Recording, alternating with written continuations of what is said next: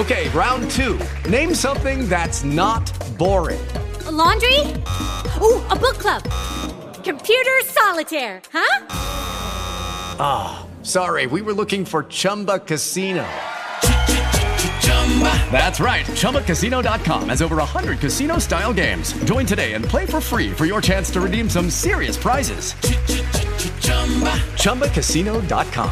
No purchase necessary. Full prohibited by law. 18 plus terms and conditions apply. See website for details. Apriamo il primo episodio di ottobre raccontandovi il papocchio arbitrale capitato l'altro ieri in Premier League, il calcio del futuro, ma ancora teatro di errori umani, di un passatismo imbarazzante. È successo in Tottenham-Liverpool poco dopo la mezz'ora del primo tempo, con i Reds già in 10 per l'espulsione di Curtis Jones, il colombiano Luis Diaz porta in vantaggio il Liverpool ma l'assistente segnala il fuorigioco.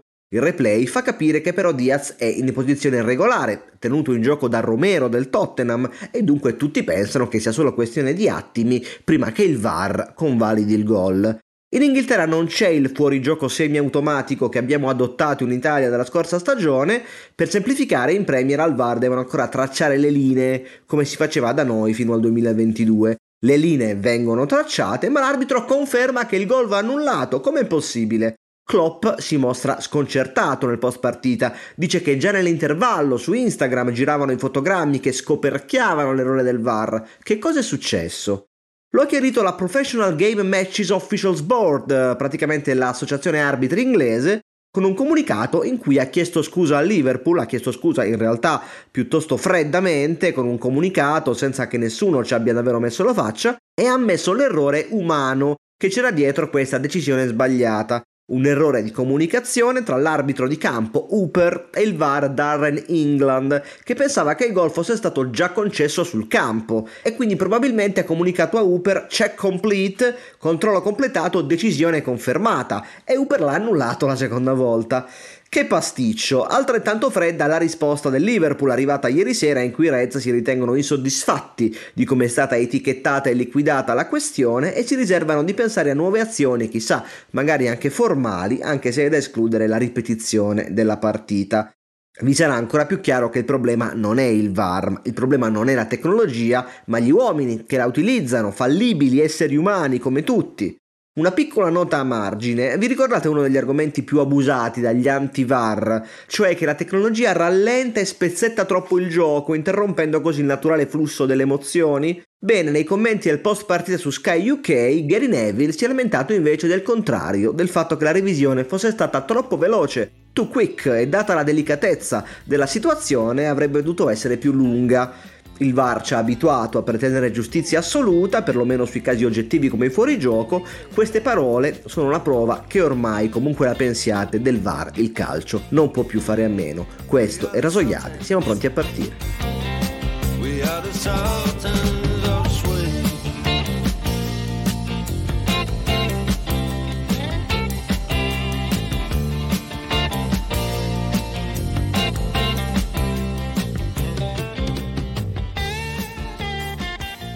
Oggi è lunedì 2 ottobre, io sono Giuseppe Pastore e questo è Rasoiate, il primo daily podcast che parla di calcio e attualità con il taglio di cronache. Milan e Inter allungano a più 4 su Juventus e Napoli che oggi potrebbero essere raggiunti dalla Fiorentina se batterà il Cagliari. Al di là dei numeri, al di là della Juventus che è comunque estremamente solida e ne parliamo tra poco, al di là del Napoli che è certamente in ripresa di gol e fiducia dopo la tempesta delle scorse settimane, le due milanesi sembrano avere qualcosa in più. Iniziamo dal Milan che ha vinto meritatamente contro la Lazio in una partita molto battagliata con tanti scontri troppo tollerati dall'arbitro Massa che ha sorvolato su almeno quattro possibili cartellini. Il secondo tempo si è giocato a una porta sola, con la Lazio che per lunghi minuti è sembrata incapace di superare il centrocampo ed è inevitabilmente girato sul gol di Pulisic migliore in campo insieme a Reinders che se fosse anche una mezzala da 7-8 gol a stagione probabilmente giocherebbe in un'alta Premier League. La Lazio paga ancora una volta la leggerezza del suo reparto avanzato, che soprattutto nel primo tempo ha avuto tante potenziali chance per colpire, ma ha sempre galleggiato sull'evanescenza. E lo prova anche il fatto che Sarri ha ruotato tutti i sei attaccanti a disposizione senza ricavarci niente di buono.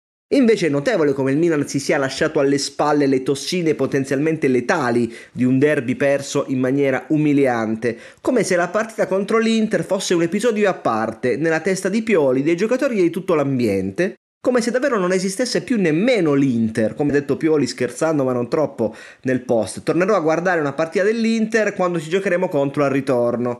Il 5-1 non c'è più forse è arrivato anche perché mancava quello che zitto zitto è forse il miglior giocatore di questo inizio di stagione, Fikayo Tomori, tornato sui livelli del 2021.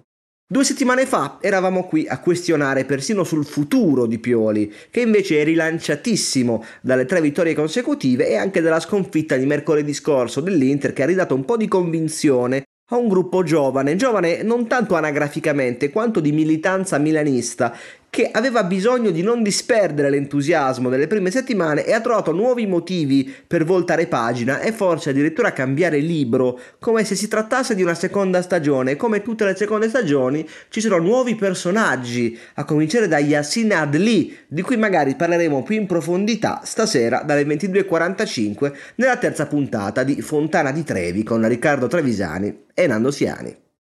With the Lucky Land slots, you can get lucky just about anywhere. This is your captain speaking. Uh, we've got clear runway and the weather's fine, but we're just going to circle up here a while and uh, get lucky. No, no, nothing like that. It's just these cash prizes add up quick. So I suggest you sit back, keep your tray table upright, and start getting lucky. Play for free at LuckyLandSlots.com. Are you feeling lucky? No purchase necessary. Void where prohibited by law. 18 plus terms and conditions apply. See website for details. Più ordinaria la vittoria dell'Inter a Salerno, troppo larga nel punteggio e troppo punitiva per una Salernitana molto debole in difesa e troppo spuntata in attacco. Merito o colpa di Lautaro Martinez, entrato nella storia come il primo giocatore di Serie A a segnare 4 gol entrando dalla panchina, 9 gol in 7 partite, bottino mostruoso che sta dietro soltanto al celebre record di Antonio Valentina Angelillo, stagione 58-59 che di gol nelle prime 7 giornate ne aveva segnati addirittura 14 un altro calcio. Dopo un paio di partite appannate, i 60 minuti in panchina hanno fatto bene al Toro, che ormai ha mandato a memoria il manuale della perfetta prima punta e segna spesso e volentieri di prima intenzione, alla Icardi o alla Ugo Sanchez per chi di voi ha qualche anno in più. Invece Inzaghi, che pure aveva bisogno di far riposare i vari di Marco, Bastoni e Mkhitaryan, non ha avuto segnali molto incoraggianti da Classe né Alexis Sanchez, gli ultimi arrivi di fine agosto apparsi ancora piuttosto indietro per essere titolari, ma ci sarà anche bisogno di loro. Torneremo a parlare di Inter già domani sera perché sarà notte di Champions. Il girone è molto ingarbugliato e a San Siro arriva un Benfica un po' diverso da quello eliminato ai quarti della scorsa edizione con un fideo di Maria in più che ha risolto venerdì sera il classico con il Porto. Iniziamo l'analisi di Atalanta-Juventus 0-0 con una battuta di Unfair Play, pagina social letta su X Twitter. Quando si dice che una partita a settimana è un vantaggio per la Juventus, si intende per i tifosi che ne devono guardare di meno. Con un solo tiro totale verso la porta di Musso nel secondo tempo e un finale ansiogeno in cui l'Atalanta ha avuto almeno tre grosse occasioni per vincere la partita, a cominciare dal miracolo di Scesni sulla punizione di Muriel, Atalanta-Juventus non è stata un bel vedere per i tifosi bianconeri a cui Allegri ormai si rivolge sorvolando sulle partite che gioca la sua squadra e anche un po' sorvolando sulla realtà. Cito testualmente il commento sulla partita di Rabiot, a detta di tutti uno dei peggiori in campo in questa avvio di stagione, un pallido parente di quello della scorsa stagione. Rabiot ha finito la partita in crescendo, anche stasera nei momenti di difficoltà si è messo lì e ha fatto bene. Allegri sorvola su quel che dice il campo, si accontenta del punticino e trasmette il messaggio anche ai giocatori, per esempio Scesni che si era allegrato del pareggio, perché ieri la Juventus ha saputo gestire la situazione al contrario di quanto era successo a Sassuolo. Il motto è sempre il solito, quando non puoi vincere allora non devi perdere, però andrebbe detto che tra Sassuolo e Bergamo la Juve avrebbe dovuto portare via anche più di due pareggi, o no? I discorsi sulla media inglese, vittoria in casa e pareggio fuori si facevano 30 anni fa, quando c'erano ancora i due punti a vittoria. Una squadra che ambisce allo scudetto forse dovrebbe essere più coraggiosa. Poi certo, mancavano Vlaovic e Milik, negli ultimi 20 minuti la Juve si è dovuta accontentare del 2005 Yildiz che l'ha vista pochino, ma si è preso comunque i complimenti di Allegri che naturalmente fa i complimenti a tutti, c'è da fare i complimenti ai ragazzi come appunto si suol dire. È evidente che Allegri non abbia molta voglia di scendere nei dettagli e di spiegare le sue verità che spesso sono molto diverse da quelle degli altri. Un po' più di onestà intellettuale ce l'ha messa Gasperini, che si è detto giustamente rammaricato per la mancata vittoria. L'Atalanta ha giocato una gran bella partita, da squadra di alto livello, nonostante anche lei avesse un attacco ridotto ai minimi termini, dove si è fatto molto apprezzare De Keteler, rimasto a galleggiare sulla tre quarti, senza meta ma senza mai essere prevedibile, come faceva Ilicic, pur senza averne ancora i colpi di genio.